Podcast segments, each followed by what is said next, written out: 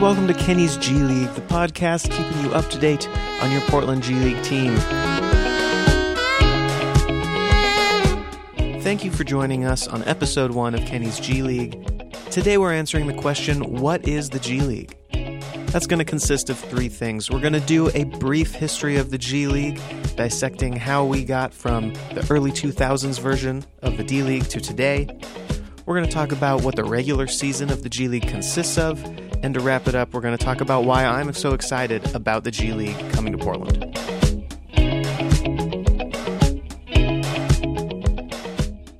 In the year 2000, the NBA announced the NBDL, the National Basketball Development League, which back then consisted of just eight teams, all located in the southeast United States. In 2005, the NBA renamed the NBDL the NBA Development League, or as it would commonly be called, the D League. Around this time, they started expanding the league, buying teams from already existing uh, basketball leagues like the ABA, the American Basketball Association, and the CBA, the Continental Basketball Association. This is a different ABA than the ABA of the 60s and the 70s. This ABA started in the year 2000, just like the NBDL did, um, and it actually ran as recently as 2022 2023. Um, though doing a little bit of research for this episode, I found an interesting little tidbit, which is that the championship game for the 2023 season was canceled due to a tornado warning, and it never got made up. So this past season in the ABA, they had co-champions. That's the little kind of factoid that you're going to get on this podcast. Anyway, back to the history of the G League. As part of this mid 2000s expansion, in 2006, the league expanded to include the Idaho Stampede, which you might remember was affiliated with the Blazers from 2007 to 2014. Several Blazers played for the team during this time, like CJ McCollum and Will Barton and Gary Trent Jr., several others. And there are still highlights up online that you can go find, which I really enjoy. You can go back and watch really early CJ McCollum footage getting uh, to show us glimpses of what he would become in the NBA before he had a chance to show that off for the Blazers. Idaho by three. McCollum turns on the Jets, drives all the way, scores off the window. Head fake at the three point line and a blow by. In this late 2000s era of the D League, it was common for multiple NBA teams to be affiliated with the single D League team. Um, I'm assuming largely because there just weren't enough teams to have one to one affiliation at the time. But by the time the Blazers um, were dissolving their relationship with the Stampede, the league was starting to shift to that one to one affiliation. To me, this kind of represents an important stepping stone in the D League history, where teams started setting their teams closer to the NBA team, which I think was a big part of the groundwork for changing the development league from simply being about getting reps and minutes to developing players more holistically within the NBA framework. That brings us up to the current iteration, which is the G League. In the 2017 2018 season, the D League partnered with Gatorade, announcing it would be rebranded as the NBA Gatorade League. So if you ever have wondered, well, why is it called the G League? It's because it's the Gatorade League. Sometimes I'll call it that here on this podcast. Following this rebrand, the G League started to stream games online on Twitch, uh, attempting to get the product out to more fans they started signing players that are not eligible for the NBA yet to play in the G League. And then they expanded to the G League Ignite, which is their um, team that's specifically meant for prospects that could one day enter the NBA, but maybe decide not to go to um, college or play overseas. Uh, of course, a player that's uh, very talked about right now is Scoot Henderson, who played for the G League Ignite this past season. That brings us up to this current iteration of the G League, with the inclusion of the Portland G League team, there are now 31 teams in the league. The only NBA team that doesn't have a G League team is the Phoenix Suns. Although Phoenix did have a G League team recently, they ended that relationship just a couple seasons ago. In this current iteration of the G League, to me, it's in a very exciting place.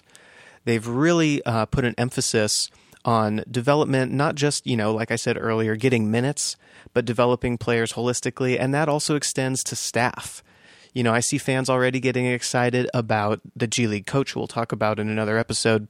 Um, and of course, also um, front office people can be developed in the G League as well. You know, we have this um, really direct correlation between both leagues now, which is really exciting for developing all types of people. Um, I'm sure in a lot of uh, jobs that I don't even know anything about, uh, but they get that chance to work very closely now rather than sending people out to different states and different cities.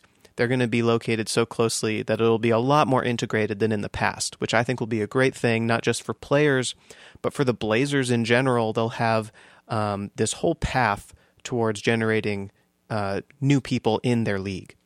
From the outside looking in, that's been a really cool thing to see the last, I don't know, season or two from the Blazers, hiring uh, some really interesting people like Mike Schmitz, even bringing in Brandon Roy just to represent them at the draft. To me, that was very exciting. And of course, you know, I like to speculate, well, maybe Brandon Roy and people like that could be a part of the G League team. I truthfully have no idea, but I at least like to, that I can um, imagine that possibility now, whether it's with him or with another uh, individual. I think that possibility now is very real and, and pretty exciting. So that's our very brief, condensed down history of the G League. Let's get into what the regular season is and what uh, important events happen before the regular season. So, the first event of the 2023 2024 NBA G League season has already happened. June 8, the NBA G League expansion draft happened, where the Portland G League team selected 14 players. We'll talk about them on another episode. On June 28, the NBA G League International Draft happens, a one round draft where uh, all the G League teams can select an international prospect. Then you get into September and October when the G League teams hold local player tryouts. If you haven't seen it, there's a fantastic video out from several years ago uh, where the Warriors G League team had a local tryout and a man in his mid 70s tried out for the team. Fantastic video. I'm going to insert a little audio from that here, but if you haven't seen it, go find that video. It's excellent. I can't say that I can run, jump, or shoot because I can't. But for a guy that can't run, jump, or shoot, uh, I'm a decent passer and I'll get in there and mix it up. October 28, the G League draft happens. This is a last season it was a 3 round draft where all teams participate. Then you get into training camp in late October, early November, and then it's into the regular season which begins on November 10. So let's dive into what the season is going to be because it's a little different than the NBA season. So, when the regular season starts in November, it begins with what's called the Showcase Cup. That's the first 18 games of the season. After the Showcase Cup, you get into the Winter Showcase, which leads to the Showcase Cup championship game. So we have 18 games. They go play the Winter Showcase. That leads us to the Showcase Championship. After the Showcase Championship game, the league resets, all the standings get set back to zero, and then they have a 32 game regular season that's an interesting format that I'm excited to see this season in the G League. And uh, more broadly, I'm really interested to know if that is kind of a precursor of what the NBA would like to do with a potential midseason tournament uh, in the NBA. We've kind of heard some chatter about an in season tournament that Adam Silver is interested in. Maybe we can kind of in Portland learn from the G League and see what that could possibly look like in the future with the Blazers. So while the season itself is a little bit different than the NBA, there are also some differences just in game to game uh, with different rules. So let's look at what game to game is a little bit different from the NBA. The G League acts as something of a testing facility for new rules, and we've seen this already with things like the Coaches Challenge. That was implemented in the G League before it was implemented in the NBA. We also see that with the 14 second reset uh, on offensive rebounds, as well as the transition take fouls. These are all things that they kind of tested in the G League before they brought it over to the NBA. But there are also some other rules that are a little bit different in the G League, so let's take a look at what we got going on there. So, overtime is handled differently in the G League. Instead of a five minute overtime, we've got a target score that we're looking for in the G League. So, if the score is tied at the end of regulation, it becomes a first to seven game, which can lead for some really exciting endings to games. If you've scored four points in overtime and you've got the ball, you might go for that three pointer to win the game and get to that target score. There are some really exciting endings if you'd like to go to YouTube and look for target score endings in the G League. There's some really uh, exciting ones to look for. I'm going to be pretty hyped about that uh, going to games this season when it goes to overtime.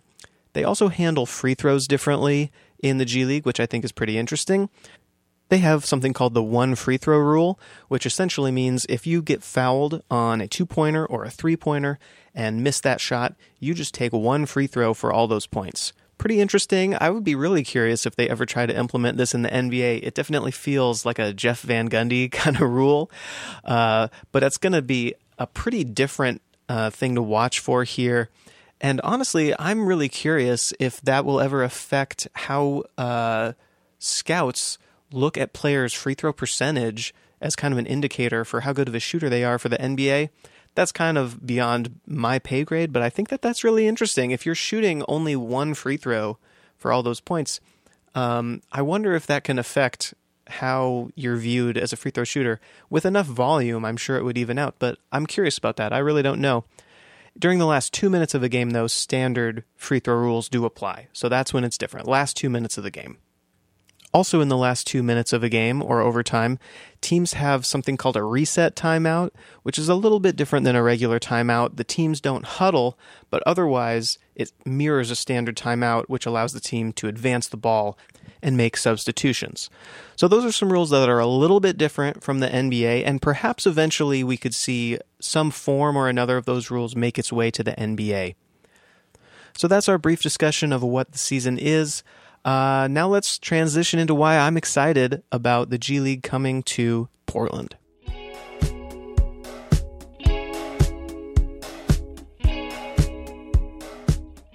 For me, it's really simple. I'm excited for this essentially because I get to watch more basketball. There's more basketball in town, and we've needed a G League team for several years, and now we have that opportunity.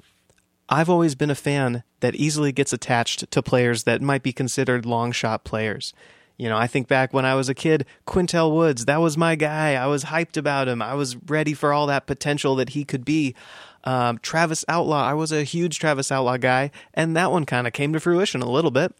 Uh, now, you know, I'm a big Jabari Walker believer. I believe Trendon Watford is going to be the Boris Diaw of the modern NBA.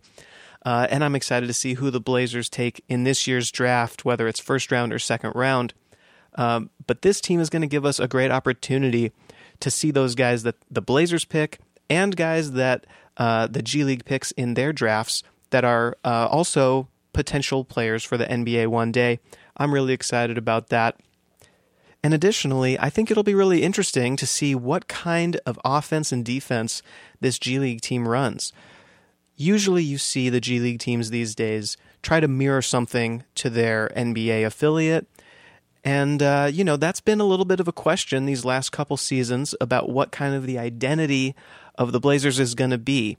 Of course, Damian Lillard is an identity, but beyond that, we've kind of been seeing them look for more rangy players and kind of defensive oriented players. But due to injuries and all that, it's been, you know, a little bit of a struggle at times. And so I'm really curious what that identity will be for this G League team. So I'm going to be going to a lot of games this season. Really excited to cheer on the team and uh, hopefully get some good insights for the podcast here as well. That'll about do it on the inaugural episode of Kenny's G League. Thank you so much for listening. I really appreciate it. If you could share this podcast with a friend or an enemy, that would go a long way to helping me out. But either way, thank you for listening. Tune into the next one where we're going to talk more about who is the G League. Going to dive in, talking about some of the players that could potentially be on the team this year, talk about a few of the staff decisions that have already been made for the team. That's what we'll do next time. So thank you again for listening. I hope you continue to tune in every now and again, add it to your podcast feed, and I'll see you next time.